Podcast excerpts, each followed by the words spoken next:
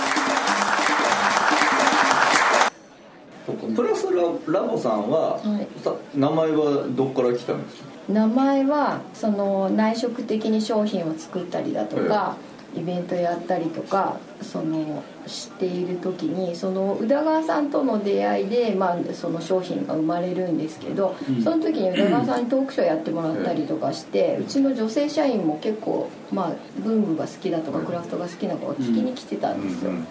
でその時にまあなんか専務だったかななんか上の人になんか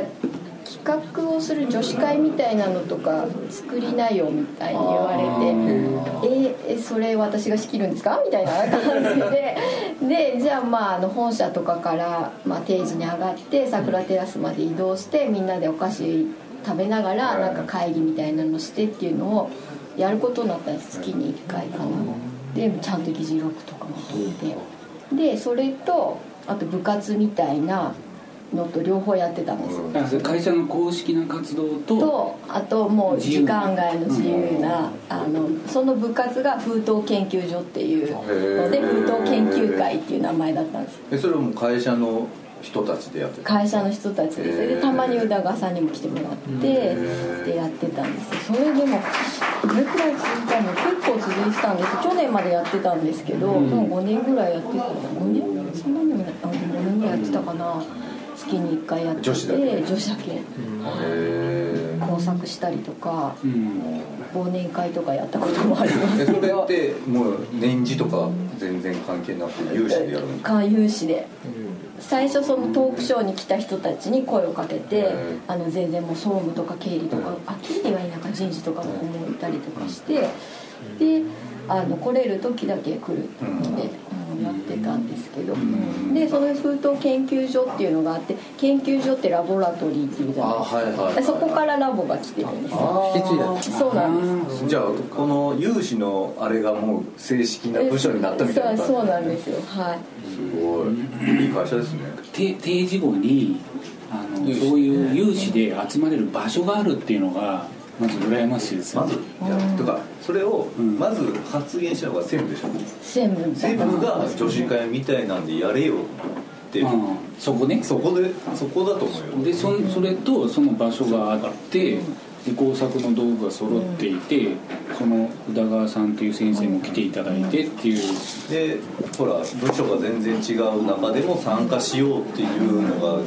できる土壌が素晴らしいあでもねそうです私中途だから全然分かんなかったんですけどみんななんかやっぱりあの文具が好きだってあ他のメーカー受けてたりとかしてうちにたどり着いてる子とかも多いんですよああなるほどなねんか、うん、そうでなんでその集まってた子たちも話を聞くとみんな結構毛色が違う感じの子たちなのに文具が実は好きでとかでなんかこういうの見つけたみたいな話とかなんかこういう商品あったらいいねみたいな話とかも、まあ、ちょっとくすぐるとみんな盛り上がるみたいな。その研究所で考えたものはプラスラボに引き継がれてる商品とかあるんですかえーっとですね、直接的にはないんですけど例えばプラスラボが立ち上がってからもうしばらくやってたのでこう私が企画したものの例えばダミーとかでき始めるといや実はこういうもの作ってるんだけどなんか今色をねどれだけ展開しようかなとか柄がねとかいう時に何色が好きとか何色なら買うとか。うんあとはなんか全然企画が頭の中にこう出てない時とか唐突に「なんか欲しいものない?」とかって聞いたりとかはしてました、うん、だからそのそこからなんか、なんていうのかな本当に商品にしていこうっていうわけじゃないんだけど、やっぱり種はすごくあるっていうか、きっかけになったりとか、ヒントが落ちてるというかでみんな企画の部署じゃないから言いやすいんですよね仕事じゃないんであそれが仕事になる瞬間って苦しそうなんですそうよそうみんな話してても。儲けを考えるとうんか、そうそうそう、ねコストのことを考えたらそうどこで作れるのかなとかそれはきついっすねそうわかるわかるな思い出すとねわかるよね身に包まされるよねそうかえその研究所はお大場さんはもう本当プラスラボのその商品企画のあそこじゃない、直結してる、同じように同じチームでそのもういるいたりこっち来たりとかするのもあったんですかああのなんていうかね企画って言って私の場合はその商品何を作ろうとかデザインとか企画してるんですけどメーカーなんで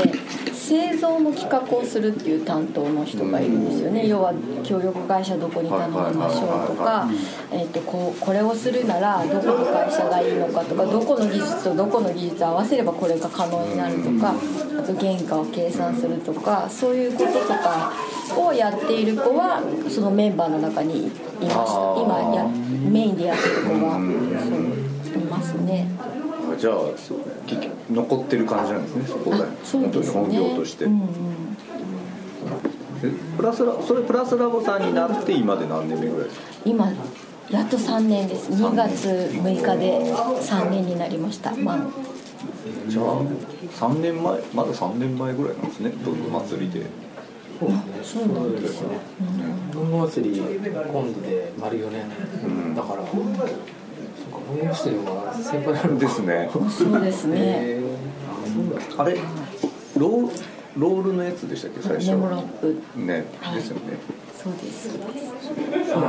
今度小野さんがあのメモラップを持ちながらラはいップをラップやっているやーそうなんあ楽しみです ねです楽しみですー花断れないじゃない花火文具スキー花火で僕は苦手なんですけどそうか僕なんかすごい最初のうちからなんかあのもうトップバッター山桜さんっていうイメージがあるんだあけどそうじゃなかったですよ違う3回目の時に、高木さんに「なんか文具祭りに出ませんか?」って誰かを経由してメールをいただいたんだったかそれはちょっと私ももうちょっと忘れちゃったんですけど、そうなんですいただいてでなんか知らなかったんですそれもなんか1回目と2回目は知らなくて、であそういうのがあるんだって言って文具祭に出られるっていうのももうなんかみんなに知ってもらわなきゃいけないしそんなところがあるんだって言ってじゃあちょっと出てみようって言って確か出たんですよ女子受けはすごい良かったですねやっぱりあそうですかあの周りで女の文具ファンの人は「あれあれ」みたいな感じになってましたね嬉しいですだからやっぱり女子会のそこから来てるからやっぱ女子目線が強いんああでもそうですねねうん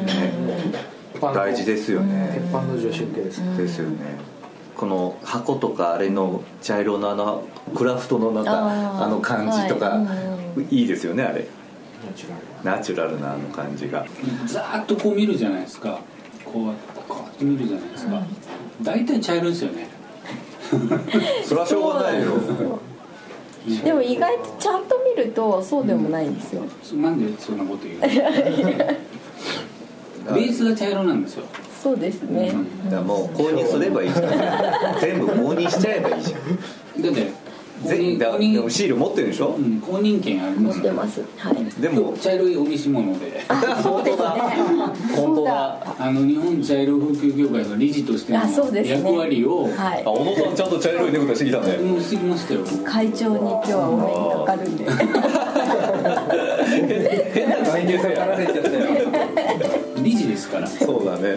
強制的に数少ない精鋭精鋭部隊のそうですそうですやばいやばいなんか無理やり茶色の教会の話題に持ってかれてるぞ、プラス茶色なんじじゃあゃ一な回い 聞きましょうか小野さんのターン今ので終わりでしょうんまだあるよ